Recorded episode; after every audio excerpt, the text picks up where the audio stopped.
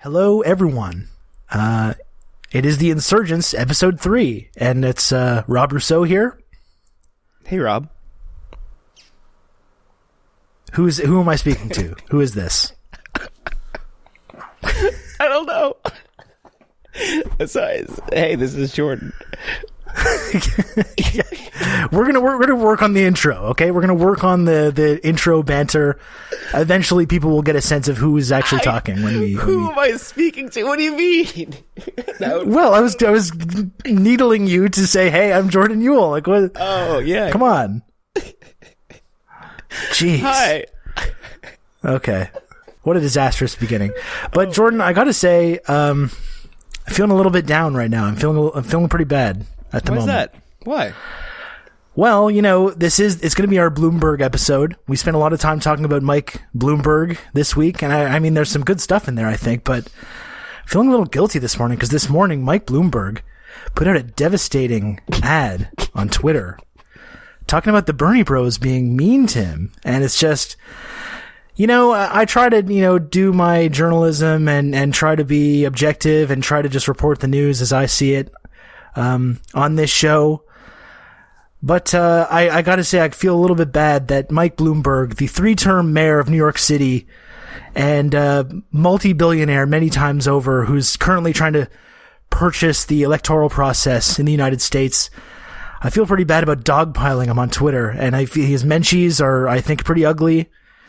And I don't know. It's are we are we contributing to toxic online behavior and abuse and harassment? Uh, I'm not. I'm actually a Bloomberg bro now. So, um, uh, He got to you too. yeah, dude, 150 bucks. Come on, that's like uh, that's a nice meal. Yeah, Um, fair enough. the I'm not one to. no, you're holding out. Yeah, yeah, you can't buy me that easily. I mean, we start talking 175, 180. Well, then you know I'll start to. Yeah, two hundred dollars is where you get Rob. Uh, Yeah, exactly. he's an expensive guy. Every man has a price, and for Rob Rousseau, it's it is two hundred dollars. So That video is so funny though because uh, also is great. it's like the, I, it's very clear that they did not blur David Klion like very well. Um, who's Yep. at the beginning with his like kind of joking, "I'm going to put centrists on a list" tweet, like. Oh my god! Like it just seems like they they they they they, they kind of hung him out to dry at the beginning too. and there's like this spooky music playing too. It's Yeah, so funny. Oh my goodness. Yeah. Uh, I Respect to David Klion. I don't think I don't think anyone has anything to worry be worry I don't think anyone has anything to be worried about when it comes to David Klion. He might send you he might put you on like a, a Twitter list of people to, you know, pay no attention to. But I think that's the only list that you need to be worried about getting put on Right uh, in that circumstance. harmless. Yeah. But yeah, this It is is. just kind of scare tactics from the Bloomberg campaign, and it feeds into this overall narrative, which we talk a little bit about uh, in our interviews later. Um, but it's who cares, man? Like, just log off. And it, the, the, trying to drum this up into something it's not, uh, it's just kind of a waste of everyone's time because the vast majority of people have no idea what happens on Twitter. Um, you hear this phrase thrown around a lot, like Twitter isn't real life. To some extent, sure it is, but like when it when it comes down to this kind of stuff, this inside baseball type aspects of of Twitter, uh, most voters have no idea what's going on and don't care. Um, and that video, if you were to go offline and show someone that video, they would have no idea what they're looking at. Well, and even the idea that Bloomberg says, like, is this the kind of energy that's going to defeat Donald Trump? And it's like, Yeah. and it's like, oh, sorry. It- even in the video, it says, you know, is this the kind of energy that's going to defeat Donald Trump? And it's like, yes, yes, that's the exact kind of energy that's going to defeat Donald Trump.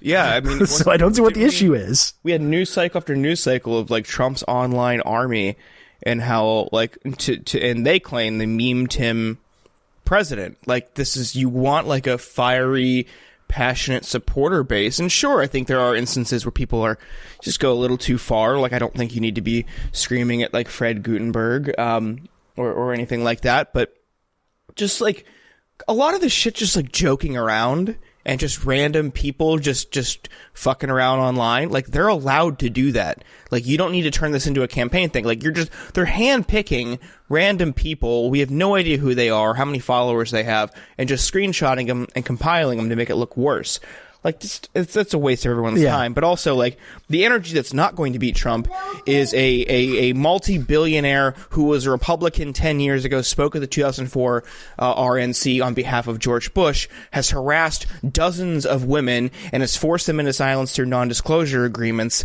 uh, and ran a, a an explicitly racist police policy in New York City. That's the energy that will not be Donald Trump. Yeah. So, according to Michael Bloomberg, uh, harassing women in the workplace, yes. Uh, harassing people of color in the streets by your like militarized authoritarian police force, yes. Uh, harassing me via Twitter, no. That's a big no-no from from Mike Bloomberg. anyway, do you just want to explain uh, who we have on today to talk about this? Uh, talk about all this stuff because we have a really great show coming. Yeah, yeah. So we have, um, depending on the order in which Rob edits this, we have Amy Brown, uh, who you you may know from from Twitter. She has previously worked uh, on the Steyer Need to Impeach uh, campaign. Um, she ran the Wendy's Twitter account for a very long time, and has been open about how brands kind of develop uh, campaigns and narratives online uh, it's th- through her experience, and she is, you know, kind of leading the charge uh, against Bloomberg uh, and using some of her skills to do so. So she talks about that. Uh, and also his astroturfing. We get into his astroturfing of his campaign. We also have Benjamin Dixon, uh, podcaster, um, pundit, uh, who discovered some of these heinous Bloomberg videos from from years ago that no one else had really dug up. So um, Benjamin has joined us to talk about Bloomberg's comments on redlining, Bloomberg's comments on stop and frisk and racial profiling, uh, and, and the need and importance to vet Michael Bloomberg and dig into his past statements. Uh, so a really good conversation there, really good conversation with Amy. Uh, with overall pretty strong episode on, on, Bloomberg himself and his campaign. So we we hope you enjoy. Yeah, his candidacy is going to be finished after this. Finished. So, Jordan, before they come on, before Amy and Benjamin come on, uh, I do just want to remind everyone to please subscribe over on Substack. That's theinsurgents.substack.com. Um, to the newsletter. We just released the second uh, edition of the newsletter last night. But another thing I just wanted to mention is that we have been getting some great reviews over on um, Apple Podcasts. And so if you listen to the show on Apple Podcasts, please do not hesitate to leave a review. Jordan, did you have any you wanted to uh, you wanted to talk about specifically? Uh, I've got some bad ones. Um, so yeah, like Rob said, we're getting uh, a lot of good reviews on uh, iTunes. A couple bad ones that we want to uh, single out. Uh, this one here from Reese's PCs 23 on February 20 or February 15th with the title "Bring Back Ken." Uh, sorry, can't do that. Ken is banned, uh, lifetime ban from the show.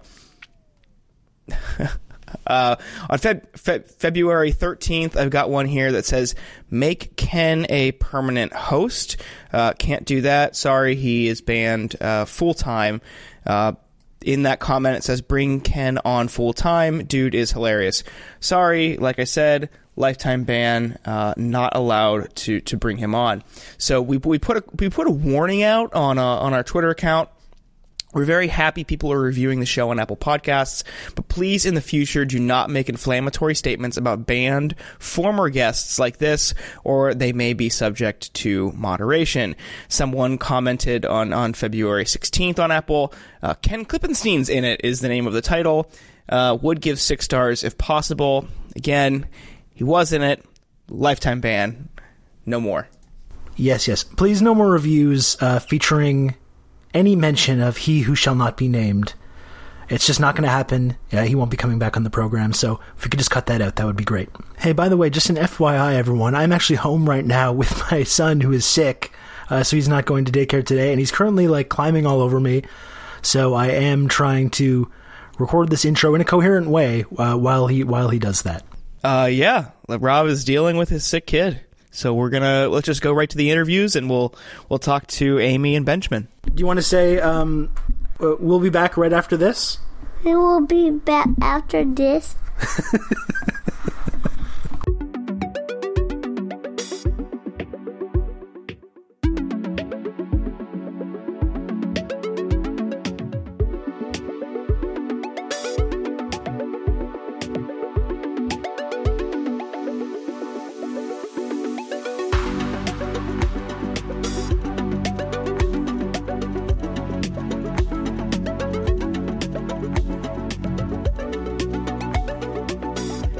today we're joined by Amy Brown, a social media extraordinaire and, and chief cyberbullying officer of the Stop Michael Bloomberg campaign. Amy, thanks for joining us. Yeah, thanks for having me. Uh, so, Amy, we uh, we were talking before we got on mic. Um, Michael Bloomberg is running this AstroTurf digital social media campaign where they're paying influencers, most notably the worst people you could ever think of on Instagram, like the fuck Jerry's of the of the Instagram world, just insane amounts of money to do these posts that are somewhat self aware. Uh, to make him look cool and to grow his his page and to reach new people, um, you know, could you want to take like a second and tell the the listeners like you know who you are, but also why you're qualified to talk about this and why you of all people should be leading the cyberbullying effort to get him to stop. Yeah, sure. So um, I worked for four and a half years um, leading social media for Wendy's. I've also worked in another, um, like various other applications of that. I worked for Postmates. I currently work in tech, and um, for almost a year, I worked um, for various functions under Tom Steyer, including for a brief while on his presidential campaign. So I do have experience in running social and digital media for political purposes, which is why I feel comfortable in saying um, this is gross and wildly unethical. And it really disturbed me to see Facebook just saying like, "Oh yeah, this is cool. Um, we've never seen this before, but we're fine with it." Um, especially coming off of all of the all of the trouble they got in in 2016 with kind of Cambridge Analytica and sort of these. Um, I don't know, just knowing that they know that their platform has a problem, and then seeing something that's never been done before, that's in sort of a gray area that could use regulation, and deciding not to regulate it. Um, yeah, I'm just very troubled by all of it. Pretty par for the course for them. Yeah, yeah. I can't They're like, say I'm wait, so we surprised, understand we're still going to be getting money from this? Okay, well then whatever you do is fine. That's okay. Yeah, exactly. Uh, this is just like so. I was thinking earlier um, about how so they're paying these. I, I had seen rumors, maybe you know a little bit more. I had seen some rumors that people are getting paid like twenty five thousand dollars a post on Instagram if they're like a mega account, um, like the Tank Sinatras or White People Humor or whatever. Like those those like fuck Jerry connected accounts are. Uh, plus, there's this huge like organization that they're they're building Oh, out of the fuck Jerry brand, which is like a multi million dollar effort. Um, Very it just cool. seems, yeah, it's just like like that's not when we when we compare to like, do you guys remember um, the the Bernie Sanders dank meme stash in 2016 on Facebook? Like Yeah. just the the open, free, weird Facebook group that just spawned all of these bizarre memes. I just remember they just took over my feed in 2016. Um, and that just felt like, you know, everyone was part of something bigger than themselves. Everyone was there because they wanted to be. It was organic, it was authentic. But here it's just like they're trying to do that, but just just force it down everyone's throats. And it's just like the every punchline for these memes is just like I'm Michael Bloomberg and I have a ton of money. And just everyone in their in these fake conversations are like, okay, sure, yeah, totally. Well, it really It reminds I- me I- of the whole the way brands do this, where there's this kind of ironic uh, distance from it. Like we're creating this kind of awkward, ironic character around Bloomberg, and the fact that he's buying uh, the buying democracy essentially, and turning that into kind of the punchline. It's very which Black Mirror. It's very disturbing. They've they've definitely tried to just straight up lift like a brand marketing tactic for a presidential campaign, which I mean legally they can do at this point, but I think the problem is they didn't stop, or maybe they did stop to think about whether they should do it and just decided that I mean like fuck it, let's do it. Um, but like I think that's the question, right? Like they can do it, but should they be doing it? And obviously, like I don't think they should be. Um, but yeah, it's it's super creepy, and they've al- also all these larger meme accounts that they've sort of targeted are the ones that are known for um, sort of behaving unethically in the past and having having made their money and their following from ripping content from other Yes. people and sort of wiping the original source clean and then reposting it as if it was their own. So it's sort of this idea that he's not only doing this unethical thing, but also working with, like, Fuck Jerry was the main account that was involved in all the Fyre Fest shit. And it's just sort of like, why do we, why do we want all of this wrapped up with our president, presidential politics? Shouldn't there be a higher bar for, I mean, like, Kim Kardashian got in trouble a couple of years ago for posting something about like a morning sickness pill and it feels like if we're regulating if we're regulating drugs and influencer marketing there should be some regulation around political advertising and influencer marketing and it's weird to me that there's not what was the yeah, what was the. Instagram influencer that actually said no to this?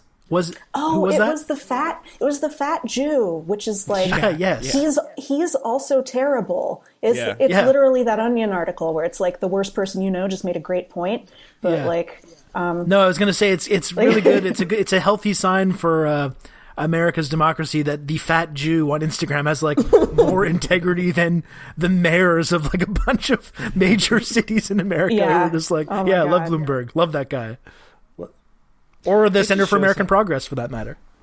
Oh my god. Yeah, it just shows The fat got Jewish has more political integrity than Neera Tanden. Isn't that something? What a world. Guy, what is what a sentence.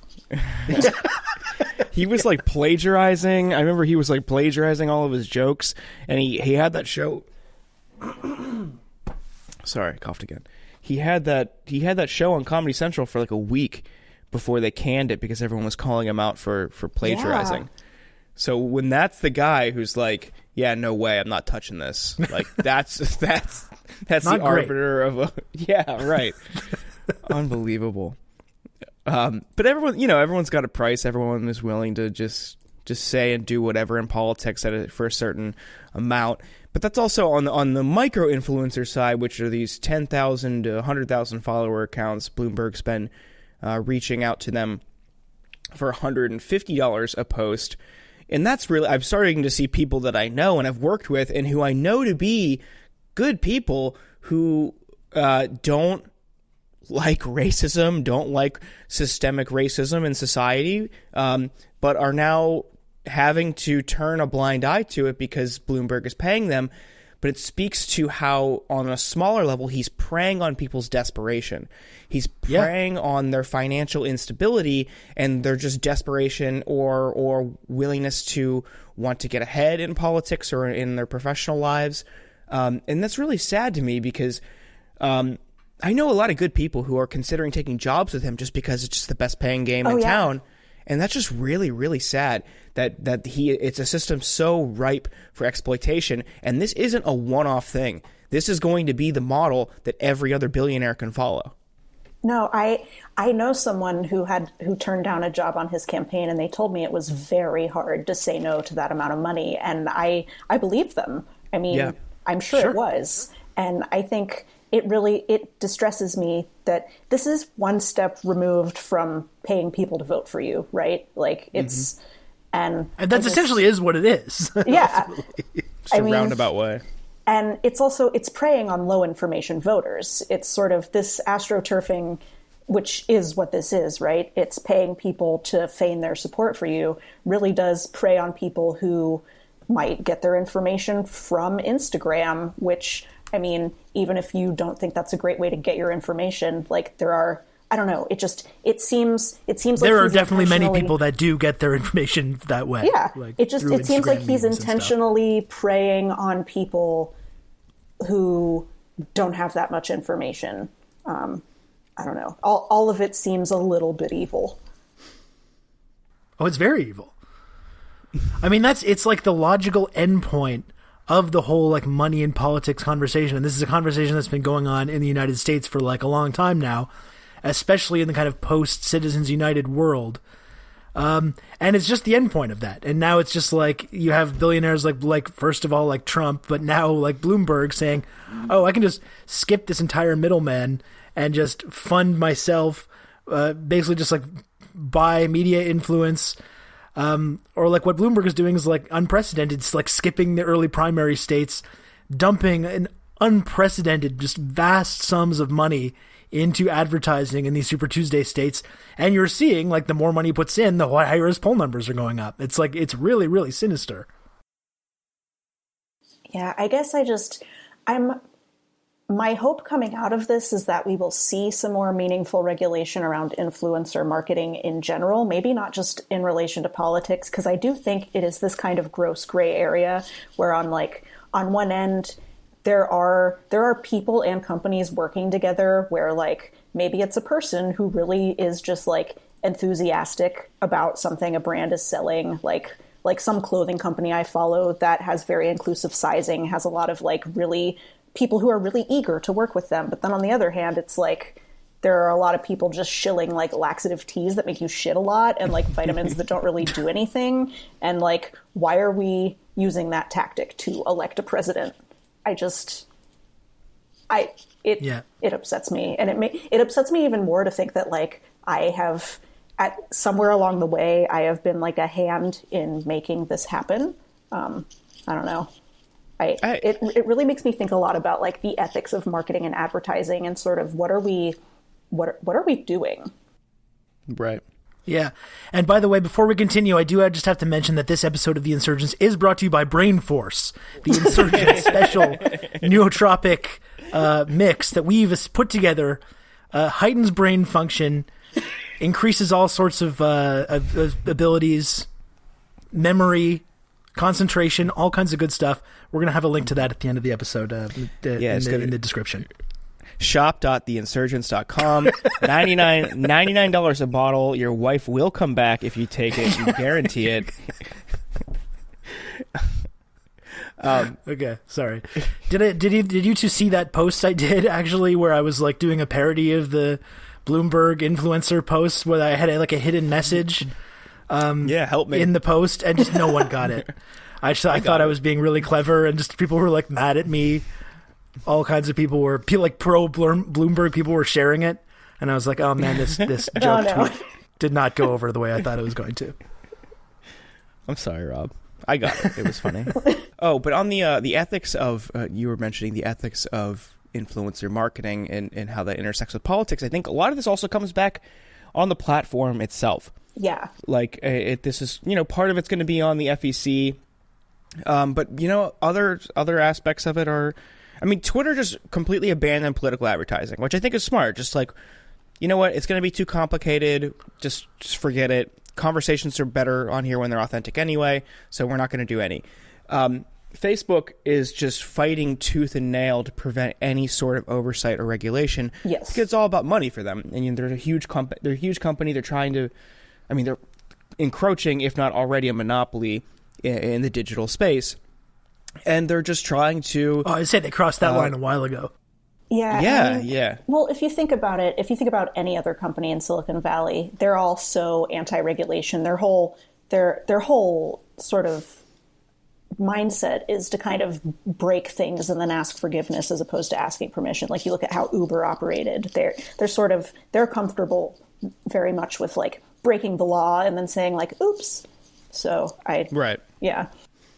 Yeah, so it's it's it's on the legislators to you know start to hold their feet to the fire and start to talk about regulation. But part the problem is a lot of these people are old. A lot of people in Congress are old and don't understand.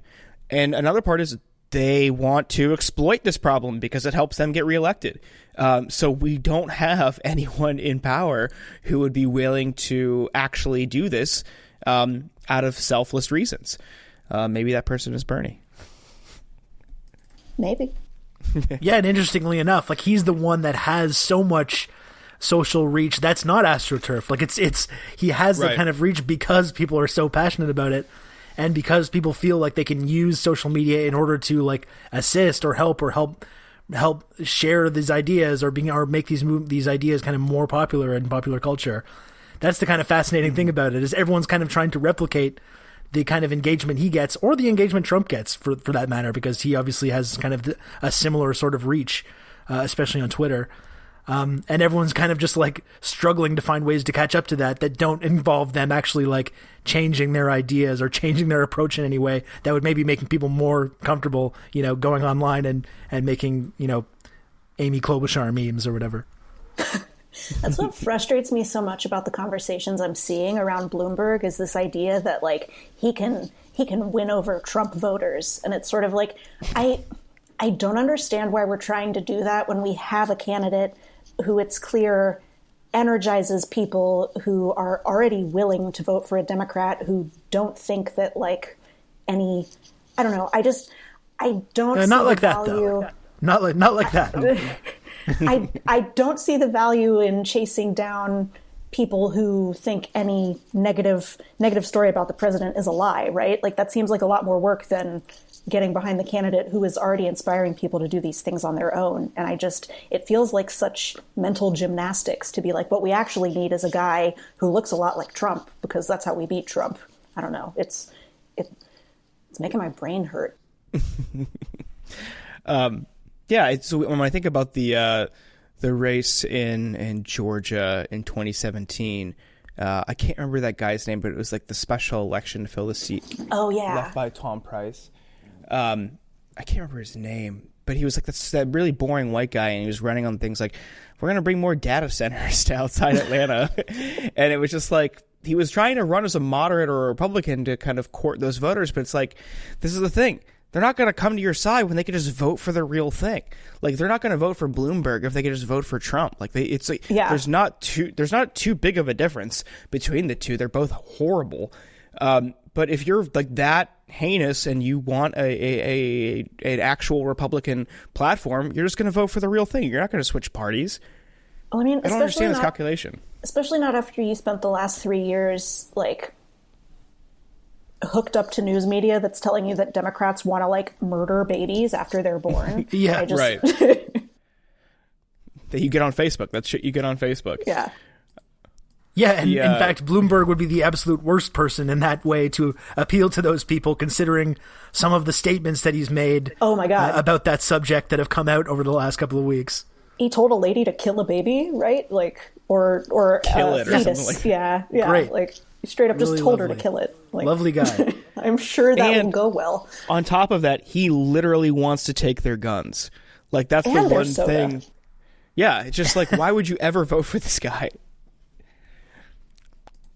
yeah, that's the, that's the funny thing where it's just like, well, you can't, you can, you know, Bloomberg can beat Trump, but like that, it's just just that in and of itself, I think is ridiculous. Like, I think if he ended up purchasing the nomination for himself and actually running against Trump, I feel like he would get absolutely demolished. And that's why I think, uh, like, Bloomberg is his goal is not even to become the president; it's just to ensure that Bernie Sanders doesn't become the president. No, I think like I the county that I'm from went 70% for Trump in 2016 and I just I I think about them and like I don't know how Bernie would do there, but I can tell you right now how Bloomberg would do there and I'm just it it's pitiful. I Yeah. Well, so that's a, I mean, it's a good way to get into your the campaign you're working on right now, which is the cyberbully Mike Bloomberg campaign. Do you want to do you want to just explain what you were kind of hoping to accomplish by kicking that off? Yeah, so I just I I made a little picture that says "Drop out, Mike Bloomberg." Um, I think it's kind of cute. The uh, the the O's in Bloomberg make like little glasses over his face. Um, but uh, I I just started tweeting it at him when he would tweet because I just I want him to drop out for like lots of reasons that I previously mentioned. Also because um, I live in the Bay Area now, and I am seeing just a lot of really. I don't really participate in tech Twitter because I don't really have a lot in common with like VCs and stuff like that, but I am seeing a lot of sentiment from people who are like, "Oh, I'm 100% for Bloomberg," which just really yeah, it's it, I don't get it, but I just I think his presence in the race is harmful. Um and I think a lot of people have backwards ideas about like his usefulness. I keep people keep telling me that like it is actually helpful that he's running ads bashing Trump, which again, I just I don't think that if you've like we all know Trump sucks. So I don't know why Yeah. Michael Bloomberg telling you Trump sucks is going to be any more effective. Well, and there because there's different ways of messaging that, right? You have what Bloomberg's saying is the uh, what everything what everyone says about Trump. You know, he's mean, he's uh, he's cruel, uh, he doesn't know what he's doing, he's orange, he's got small hands and stuff. And then you have the the the Bernie approach to talking about Trump, which is calling him out for lying to people about preserving things like Social Security and Medicare and, and not cutting entitlements, and the fact that it, for he was able to do this kind of fake economic populist message that did kind of work to a certain extent. Um, and Bernie is kind of like going the approach of calling him out of all those things that he promised that he wouldn't do, and and exposing the fact that he was lying about that. And like so, that's I think is something that's possibly effective that could possibly um, uh, cause people to maybe go back on supporting him who did uh, in in 2016 uh, because of that exact reason that they've been kind of left behind by the economic consensus Yeah. of both parties. Um, but just saying, yeah, like oh, he's mean. Uh, he he. Oh, yeah. You know, he's whatever There- uh, whatever bullshit Bloomberg's saying. That's not going to convince anybody. There's there's some Facebook ad I saw that he's running in California about it's like a series of ads about how all these famous people have like Trump tweets so many more times per day than Justin Bieber, and it's just like, what's the point of this? I don't. Got 'em. It's like nailed That's him. the most like the 2010 ass uh, comparison you can imagine. But it got me thinking about how, like, when Howard Schultz was going to run for president and then nobody wanted it, so he dropped out.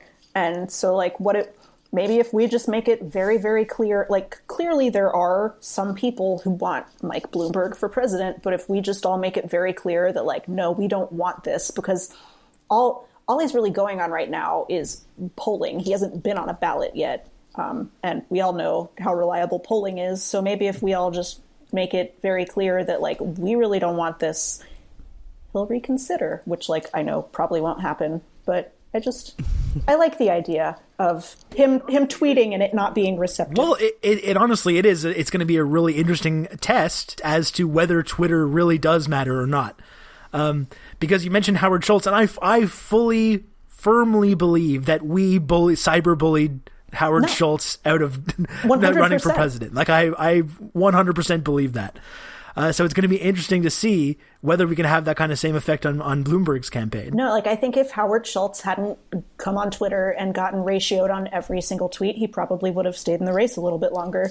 Um, so I think it's worth it's worth thinking about if we if we make it clearer that we're not okay with what Bloomberg's doing. Maybe maybe he'll go away faster. Um, and then of course there was.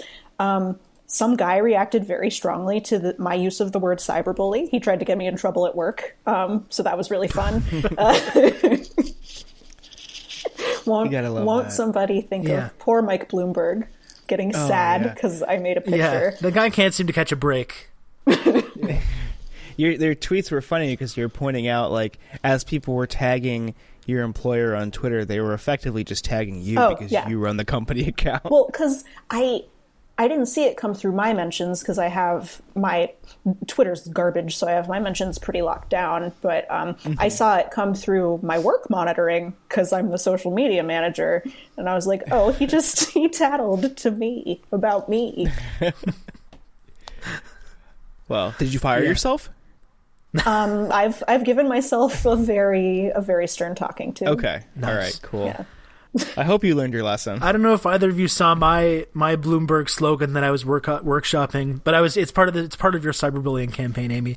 Uh, but I said in in uh, a conversation, I think with with Ken Klippenstein, who is banned from the show, unfortunately. Lifetime ban. Um, yeah, it's unfortunate, but we don't need to get into it. But I said um, uh, he might be a billionaire racist sexual predator, but he's our billionaire racist sexual Oh, predator. I think there's something And um, someone made that into like a kind of a campaign meme thing. So I've been every time Bloomberg tweets, I've been posting that under his uh, uh, under his uh, tweets as well. Thank you for your service. Has been a lot of people have been seeing that, but it's all part it's all part of this interesting experiment to see whether we actually whether we're just messing around on Twitter and ad- accomplishing nothing, or whether people are actually paying attention.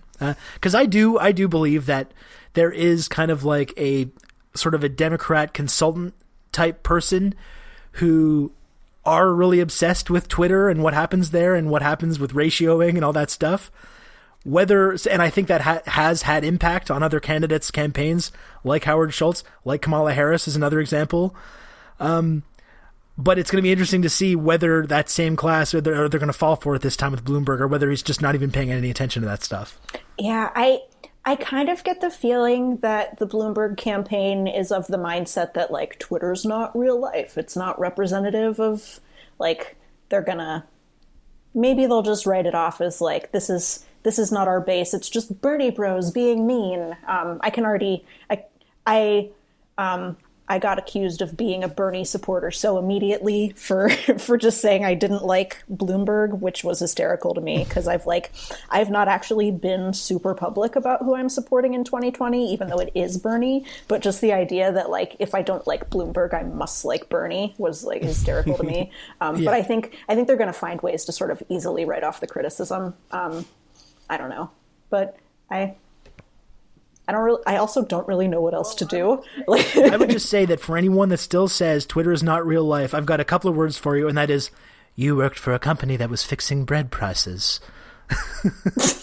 Which, I mean, that got brought up in a New York Times uh, uh, endorsement interview, and that fully started on Twitter.com with like Canadian shit posters, and that became a very real thing that Pete got questioned about uh, on in, in the endorsement interview with the New York Times. That phrase only gets thrown thrown around if it stands to help, like Sanders. Yeah, like because people will acknowledge the the size and scope of his online support, but they'll dismiss them when it comes to voting. Yeah. They'll only they'll only use it if it, if it stands to hurt him when it's just like the stories we're seeing now. It's like why won't Bernie uh, condemn his his supporters? Like why won't Bernie uh, personally condemn the way I, a, a reporter making six figures for the New York Times, am being treated on Twitter.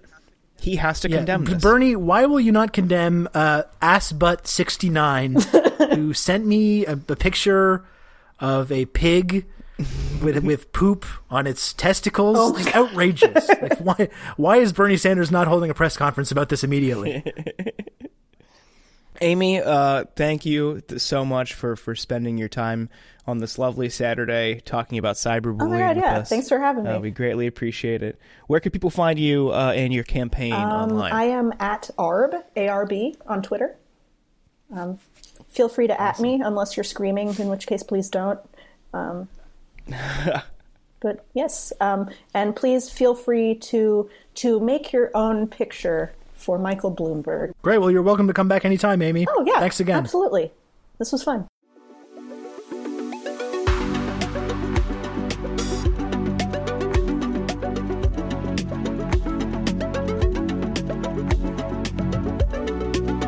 Okay, so uh, now we're here with Benjamin Dixon. Benjamin, how's it going? It's going wonderful. Thanks so much for having me. Of course, it's a pleasure. You have had a uh, pretty interesting week or so. huh? yeah, yeah. It's been a. Um, all things considered, considering the video or rather the audio fell into my lap, and I honestly did not. I, I honestly slept on it for about four hours.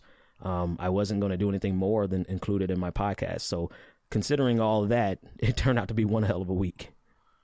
Yeah. I mean, I'm sure everyone listening to this is probably familiar with what you're talking about, but you just want to describe yeah. uh, this this audio that you found and, and what the result was when you yeah. when you started sharing it online? So yeah, like the long short version of it is I wanted to turn my podcast uh, focus onto Michael Bloomberg. Up until that point, I had had a laser like focus on um, Pete Buttigieg uh, as a threat, um, the centrist threat, the moderate threat to stop Bernie Sanders. Uh, and so last Friday, I was like, you know what? I think all of us are really uh, underestimating the game plan from Michael Bloomberg. And um, so Monday, I started my day as normal, jumped online to find some audios that I can include in the podcast. And I stumbled into an article that let me know that there was some, there was a speech, that there was a speech that he gave that uh, conservatives I first, you know, thanks to Dana Loesch, who actually helped me find this. Dana Loesch did an NRA piece, or rather, she did a piece for The Blaze five years ago, centering that video from Aspen on the fact that Michael Bloomberg was saying racist things to stop men, black men, from getting their Second Amendment right. And So it was a conservative spin to it. And that's the first thing I saw. I'm like, okay, so there's a racist speech out here. Here's a conservative spin. So I just started digging a little digger and, deeper. And of course, when we say dig, I'm Googling. So that there's no investigative research here. It's just basic Google. Uh, so I Googled two more times. And what I did, um, Dana Loesch didn't have the audio or the video. She just had a transcript. So I typed in the words from the transcript. Here's an article she was using from Aspen Times. Aspen Times. Um, turns out Aspen Times did have a link to the audio there. I didn't see it because I'm preparing for my podcast. I just did another Google, um, this time a YouTube search, and boom, there was this audio, and uh, it was it was longer, and so I cut it down, um, edited it enough to um, just do some production value, right? So it could be more audible. If you hear the original, it's really hard to hear what he says. So I took a little time, cleaned it up in my audio software, packaged it up, did the transcript, put a slideshow to it and pushed it out to the audience. And um, that was when I kind of I had the feeling that this was important because here he was making the case, the logical in his mind, the logical case for stop and frisk, which was send all the cops to the minority community. Why are we sending them there? Because that's where all the crime is. Jesus Yeah. Just basically saying racial profiling. I love it. It's good. It works. I approve of it. That's what stop and frisk is. It is indeed racial profiling, and I like it, and I support that. exactly exactly. And what's bad about it is that uh fellas i was just i honestly i'm so i'm so dead on the inside from doing this for six years every day that i was just gonna let it i was just gonna put it in my podcast and keep rolling. I left left this house and you know i do my podcast from my home office and uh, which is you know another translation for my bedroom. But anyway uh, i went to the city downtown to do some video work. I'm working on this video for african american supporters for bernie sanders. And i'm downtown atlanta just you know doing doing my thing not even really thinking about the video but then it just hit me it hit me i'm like holy shit this is important. I might be dead on the inside, but there was something enough in me to go back home and spend about an hour and a half um, finding the video, editing it, putting the slideshow together, do, writing up the transcripts, and then um, then it took about four hours of, of sharing it with people and everyone I knew to actually get it going. Yeah, yeah, that that that, that took off, and we saw. I mean, it, it spread far and wide, and people couldn't ignore it anymore. Because I think a lot of the, the problem with with Bloomberg's candidacy is because his his media uh, and advertising apparatus is so pervasive, uh, and, and now we're seeing networks uh, relying on his his advertising uh, money. So they're they're they're they're kind of handling him with, with kid gloves. They're, it's a, it's a lot gentler with him than than you see with Sanders or or other candidates. Um, but this they couldn't ignore it any longer, and it even got to a special between. Uh, the segments monologue from Trevor Noah on on Daily Show. So everybody is talking about this clip because you were one of the people who who went out of your way to track down uh, these things that he said, but it really shows and highlights something that they've been saying about Bernie, but it's actually true about Bloomberg is Michael Bloomberg has not been vetted. He has not been vetted like any other candidate. And every single day, it seems like another one of these clips comes out. Yeah, I think that's the most amazing thing about this, right? There's there's so many levels of hypocrisy um, that you see in terms of what they actually say about Bernie and what's actually happening with the other candidates. So, right, the first one is he's not vetted. There's so many things. If I was able to find this literally with 30 minutes worth of research, right? To um, and, and again, I want to be clear when I say research, I mean googling, right? Right. Sometimes we kind of conflate the two, uh, but 30 minutes, I found this, and then the floodgates open. There are so many clips out there that, and, and, and here's the thing about Bloomberg. This is why he's uniquely designed to lose is that he has the same exact problems of Donald Trump. But here's the thing. Donald Trump's audience is motivated by the hypocrisy. They would love to mm-hmm. see him call Michael Bloomberg a racist when they know he himself is a racist. That doesn't depress his turnout. On our side of the equation, if Donald Trump is calling Michael Bloomberg a racist and then hell, there are the receipts, he is a racist, that's going to suppress our turnout significantly. So that's the difference. That's the asymmetrical fight that we're in coming up. Right. Well, yeah, and it's interesting too because Bloomberg obviously knows that in order to have the impact that he wants to have, he needs to appeal to black voters, and he's obviously aware that his history with stop and frisk is an issue that's going to prevent him from connecting with these voters. So he kind of tried to get out ahead of this, and he's saying, "Oh, I'm I apologize for it. I didn't realize." He's kind of doing that whole routine now, and hoping, and just I guess expecting that once he just said that, then that's the end of it, and it's fine.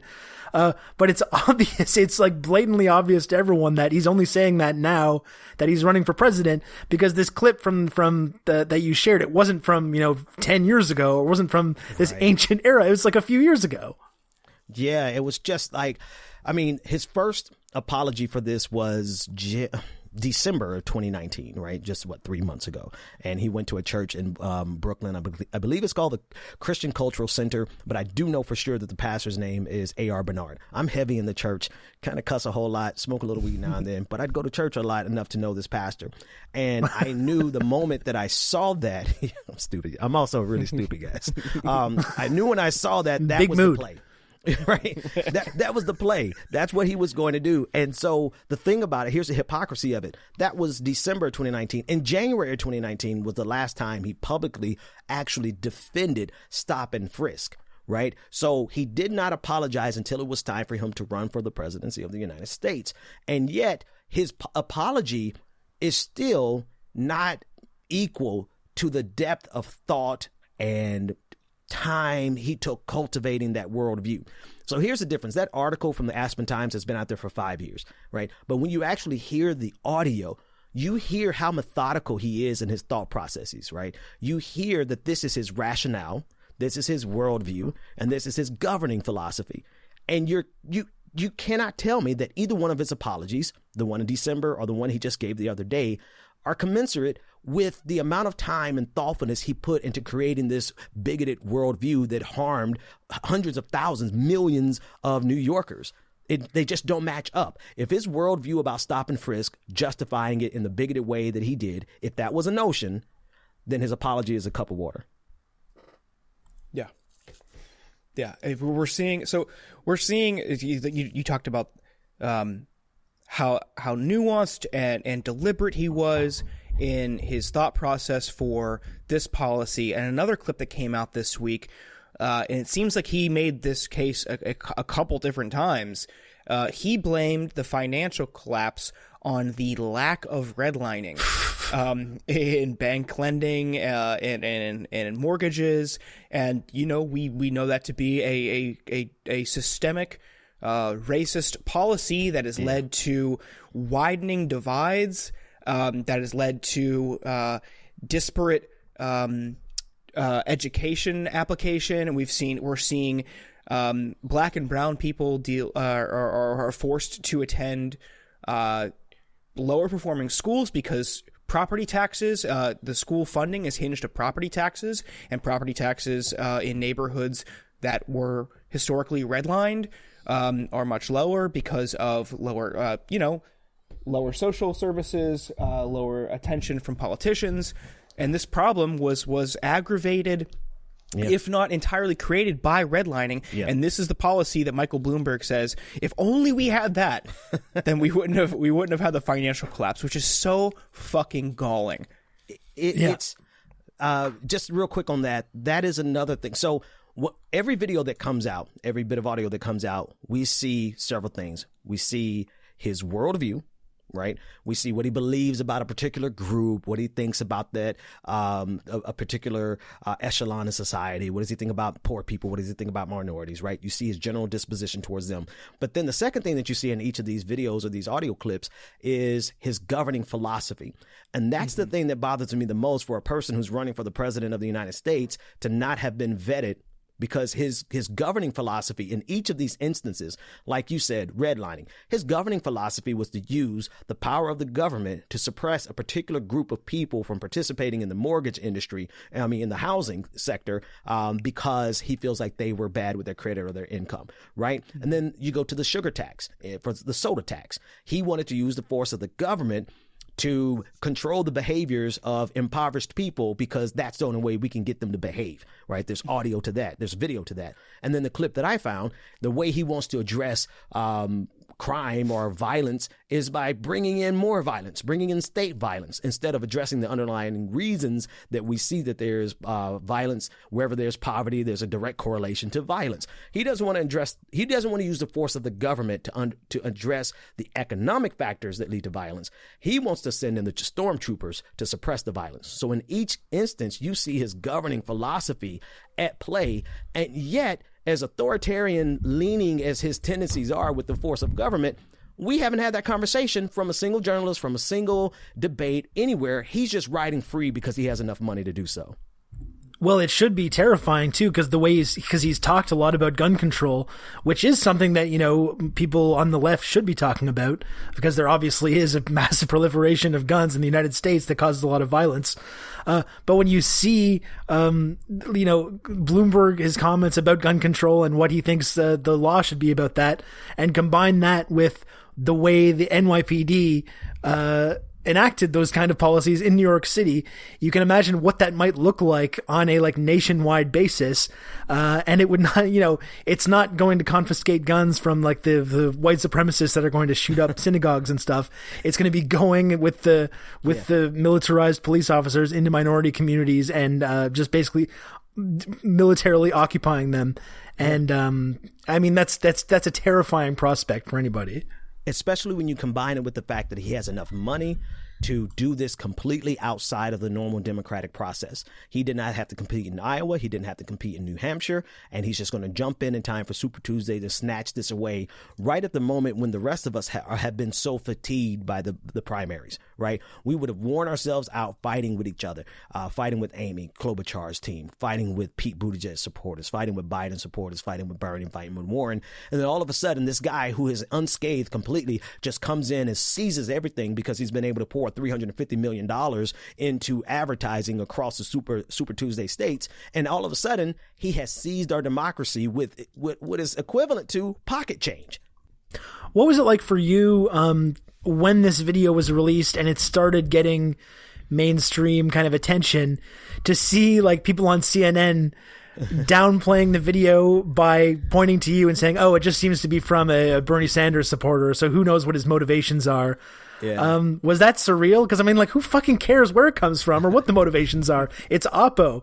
This happens in politics all the time, and when it gets released, no one says, "Ooh, we we better not run with this because of the possible motive, the, the possible motivations of the people sharing it." This never ever applies right. to any videos or audio clips like this that get released, except for some reason in this circumstance. What's what's what's great about that, right? Was you know, all right, I, I tell the truth too many times. I loved it I absolutely, it didn't bother me. I loved it. I was actually appreciative of it because I'm like, you have to be fucking stupid to think that that defense is going to fly at all. Like, I mean, for right. a split second there, for a split second when I saw the headline, I'm like, holy shit, what do they have? Because even when I know, like, even if you know you don't have anything out there, right, that, you know, nothing too much, they're to have to dig really hard to find something on me. It's out there. They just have to work really hard. But for a second there, I got really nervous because I'm like, holy shit, what is CNN to say? And then I heard this completely disingenuous, illogical argument from, turns out, somebody who used to work for Bloomberg. And I'm like, thank you, my friend. Thank you because everyone else is going to feel like I'm being attacked. I feel like you just gave me exactly what I need to advance the cause of stopping Bloomberg, right? Yes. Now, anyone I've talked to since then, I've made it clear. I made it clear to CNN uh, when they asked me for comment. I am 100% opposed to Bloomberg becoming the nominee. Period. There's no question, and that's my right as an American citizen. That I can I can choose who I want to support, and I can most certainly choose who I want to oppose. So I make no apologies about my opposition to um, to Bloomberg. But if you want to know about my motivations, my motivations at the moment really was, wait a minute, I think this is important. Let me share it. Quite literally. If you want to ask about the timing, man, that was serendipitous as hell. I've never seen something just drop out of the fucking universe at the right time, at the right. I mean, and then it dropped into my lap, which is what are the odds of it dropping into the lap of a person who's uniquely qualified to take to run point on this? Right, I could run point on opposition against Bloomberg, and I have zero dollars. Like it's like the universe just pulled this thing together. it's like I, I could have won the lottery; it would have been more feasible than this audio clip dropping in my lap. Well, it was that was one of the hilarious thing about the CNN clip too, because it's just like it's not like you're pulling this audio to this, you know, like it was buried or impossible yes. to find. It was on fucking YouTube. On YouTube. They just weren't doing their fucking jobs. it was on YouTube, man. How many? I mean, we do it all day long, right? Anybody who's in new media, we don't have teams that are going out and recording and investigating and doing this and doing that. No, we have to find our stuff on, on, on the internet. And a lot of times that means it's either Twitter or it's YouTube. And so it's like they're literally I think here's here's my only advantage. the nation had not shifted gears to vetting Michael Bloomberg yet, right? Mm-hmm. And I was lucky enough to be the like one of the first people who said, "Okay, we've got to do this." And then I turned and I pivoted. I guess I mean I have to say before anyone else because if anyone else had pivoted sooner, they would have found the clip because it was sitting right there right? I don't know if they would have gone through the best practices of using some noise reduction tools in the software and boosting the EQ, dropping the highs. And, you know, I don't know if they're going to go through all that of doing the transcript and then putting some convincing slideshow together. I don't know if they had the relationships to expose it, but that's why I'm like, if you want to question anybody, you better question the universe on this because it was so serendipitous that it's absolutely ridiculous. Yeah. Uh, So what do you, I mean, Benjamin, what do you think about so the we've we've seen for years people have tried to make uh, Bernie Sanders into this racist ogre because he, you know, look, he's he's an old guy. he, he's he's not quite up to speed on the proper like woke vernacular. And I'm like, yeah, sure, I totally admit that. I, I will concede that. Right. I And I think also in think that- 2016, he a didn't have a lot of African American support, partially because of name recognition, and also I think leaned really heavily on the class analysis, which is what he's been doing his whole career, but didn't really focus at all at like the criminal justice issues and and uh, issues that are specifically affecting the black community, which he has kind of come around on. Sorry, go on, Jordan. Go yeah. ahead. Yeah. yeah, what do you think about this kind of flip from, you know, Bernie is this racist monstrosity who uh, doesn't understand an intersectionality to, hey, you know what? We just got to like turn a blind eye. Uh, here's Bloomberg. He's our savior. He'll fund everything. Let's just let's just go with this guy. What do you what do you think that says about how people uh, use accusations of race? Uh, toward uh, leftist candidates or, or politicians or figures like Sanders and their willingness to turn a blind eye to clear like uh, advancements in systemic. yeah, exactly. What do you, what do you what do you, what do you think I that says? I feel like they have done to our parents and our aunties what the hell Fox News did to Republicans and conservatives. Oh, yeah. I, I feel like um, Yeah. I feel like they don't care. You, all of a sudden, you care. All of a sudden, you don't care that um, that this person is not a Democrat. Like he used to literally be a Republican. Yeah. But you're He spoke at the 2004 Republican National Convention Exactly. in favor of George W. Bush. and and and and then not only that, right? But but he has made it clear, right? He's made it clear with everything that he says where he stands on policies. He has he has put out opposition to Barack Obama Obamacare. Uh, allegedly, he told Rupert Murdoch that I think Barack Obama is the most arrogant man that I've ever seen in my life, according to a political piece. Um, he said all these things. All of a sudden, we don't care about Me Too. I mean, I, I you know, uh, with all Yep. due respect to the Me Too movement and the people who are on the opposite side of this argument with us, we don't care about the Me Too movement now, right? And so it is shown that there is that that same thing that we look at conservatives and we say, how can you be so disingenuous? How can you be so blind? How can you ignore the truth? How can you look at science, climate science, and say it's not real? How can you look at the objective truth and turn a blind eye? Well, holy fuck, it, it's happened to liberals now. Yeah. Shit. Well, that's it. It's going to be like the next couple of weeks and months are going to be a very, very interesting test to see which of these people actually believe in this stuff when they talk about it and how many of them were just completely full of shit and they never believed in it. They don't believe in anything except their own uh, advancement, their own power. Uh, it's going to be interesting because like, like, like Jordan and you were saying, uh, there are some folks who have literally spent the last five years talking about how important uh, things like intersectionality are and having this kind of uh, uh, identity first analysis. These people have just re- repeatedly, like, this is the hill that they've chosen to die on. And there are going to be some of these folks who, in the next couple of weeks and months, are going to uh, support Mike Bloomberg, and it's going to be very, very illuminating as to how many of these people were actually serious about this stuff, and how many of these people were just using it uh, as a political, uh, as a way to score political points against uh, people and policies that they don't like. Yeah, one one of the one of the refreshing things though, and, it's kind of weird because MSNBC is as much responsible for the um, indoctrination and propag- propagandization of our mothers and our aunts and our fathers Um, but the irony is, is that some of the best coverage that I've seen taking Bloomberg to task has been from MSNBC, particularly the black anchors. And so I think that there's a threshold of like, listen, I can go with you with on the bullshit for a long time. They've been going with MSNBC on this bullshit narrative of Bernie Sanders not being good on race. They've been going with them. They've been fueling it. Hell, they've been the mm-hmm. leading the charge since 2006, 2015 for that matter. And now all of a sudden there's a bridge too far where Joy-Ann Reid can't go, and now she she brings on Mehdi Hasan, and she brings on some really good critics who can analyze and dissect the bullshit from the Bloomberg team in real time. And you're seeing some of the best coverage of, of this coming from MSNBC and oddly enough, Fox News.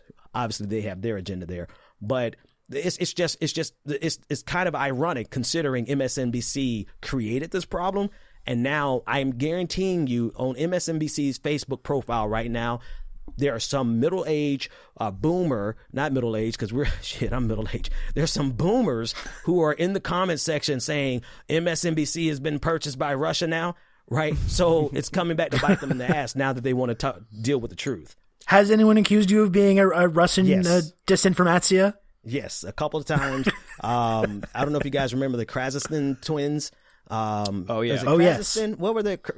Wait, I know that there's Ken Klippenstein and then there's a Krassensteins. Like, Ken's Yeah, they're all they're all brothers. Yeah, all- yeah. that's correct. that's correct. All right. The three Also, Ken- Krassensteins. Ken is banned from the show, lifetime ban on the show.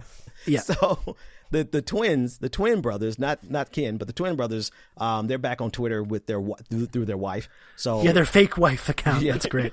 uh, she accused us of being uh, Russian. Uh, Christine Pelosi, Nancy Pelosi's daughter, accused us of being Russian.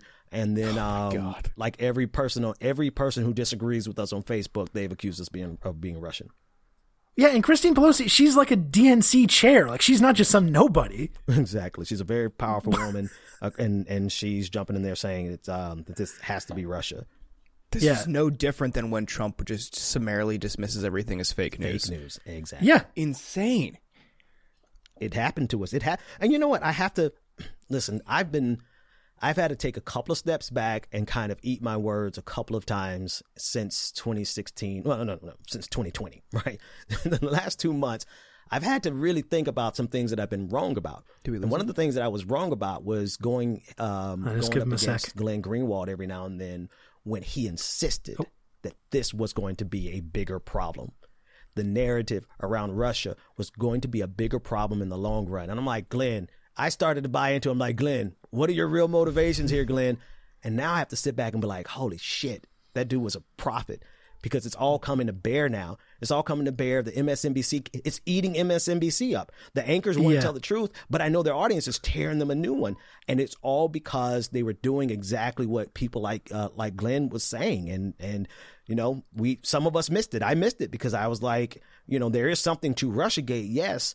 So let's investigate it. But he was like, there is something there, but how they're doing it is going to be a bigger problem for for us in the future. And who knew the future was going to be just a year later? Yeah, like it's not. It doesn't mean that it's good that Trump kind of openly solicits help from foreign governments, but the way that the media establishment has ran with this, uh, and the way that like the Democratic Party has kind of uh, all these like spooks and other people have started to have all this influence in it because of this this kind of narrative, and the way that they've been able to just basically summarily dismiss anything they don't like uh, for that reason. I think. I, I yeah, I agree that that that is one really really negative effect that that whole investigation has had on everything. I actually got accused of it too because after the night of the Iowa caucus, I, I tweeted mayor, hashtag mayor cheat. And then that ended up becoming like a, a big trending topic. So then I had people accusing me of being a, a disinformatia Oh, you as well with that. the next day. I didn't come up with it. I saw, I saw Jack Allison and I, I think Randy, uh, Twitter user Randy, uh, tweeting about it. And so I, I tweeted about it, but I guess one- I was the, it. I was the, uh, the influencer that, that was able to, Yeah. to get it, Yeah. get it going. I mean, and, and that's the thing, right? So I, I mean, shout out to the guy who actually recorded the audio. He was the author in, and actually, uh, while we talk, I'll go find his, his name, but he was the author of the Aspen Times piece. And that's what I missed. I did not connect the fact that the, uh, Aspen Times piece author was the same guy who recorded the audio. Um, I think his name is Kirk or something like that. But, um, you know, it had been sitting there for five years. And sometimes it just, it really does take someone with enough relationships, right? It was the fact that I could jump in you, you guys' DMs and say, hey, share this for me. The fact that I could share it with Chris Hayes. And after he took about a whole day to search it for himself, he went ahead and came back and shared it, right? I was able to jump in with Roland Martin, um, uh, with J- Jamelle Bouie. Like, I just, over the years, I've developed and cultivated these relationships where people know people know if Ben Dixon is jumping in your DMs, it's not with a bullshit share this and amplify me so I can get more followers. It's like if I ask you for a favor, then this is the first time I've asked you for a favor, so it has to be significant. And I only say that because to answer to what you're saying about Mayor Cheats, right? Influence is influence matters. You have to have the relationships to expose these these things because otherwise we're all a bunch of uh, voices shouting in the wind. Somebody has to be able to, uh, Yeah. able to amalgamate those voices. Yep. Great. Well, uh, Benjamin, thank you so much for coming on the program to to break this stuff down, and we appreciate the uh, the work you did on on getting this info out here. And um, you know, a lot of the, a lot of what we're focusing on this episode is whether we, you know, the people on social media can have an actual impact on this, and whether we can uh, torpedo Bloomberg's campaign. And I got to say, you you you dealt him a pretty serious blow. Uh, and we're gonna keep pushing and seeing if we can get this fucking ghoul to uh, to uh, not become not buy his way into the presidency of the United States. just go enjoy, go enjoy your billions, man, and leave the rest of us to do something good for society. Gentlemen, thanks so much for having me. Benjamin, where can people find you online? Um, at Benjamin P. Dixon on uh, Twitter, and then you can listen to the podcast anywhere from Spotify to iHeartRadio, iTunes, everywhere in between. Awesome. Thank you, man.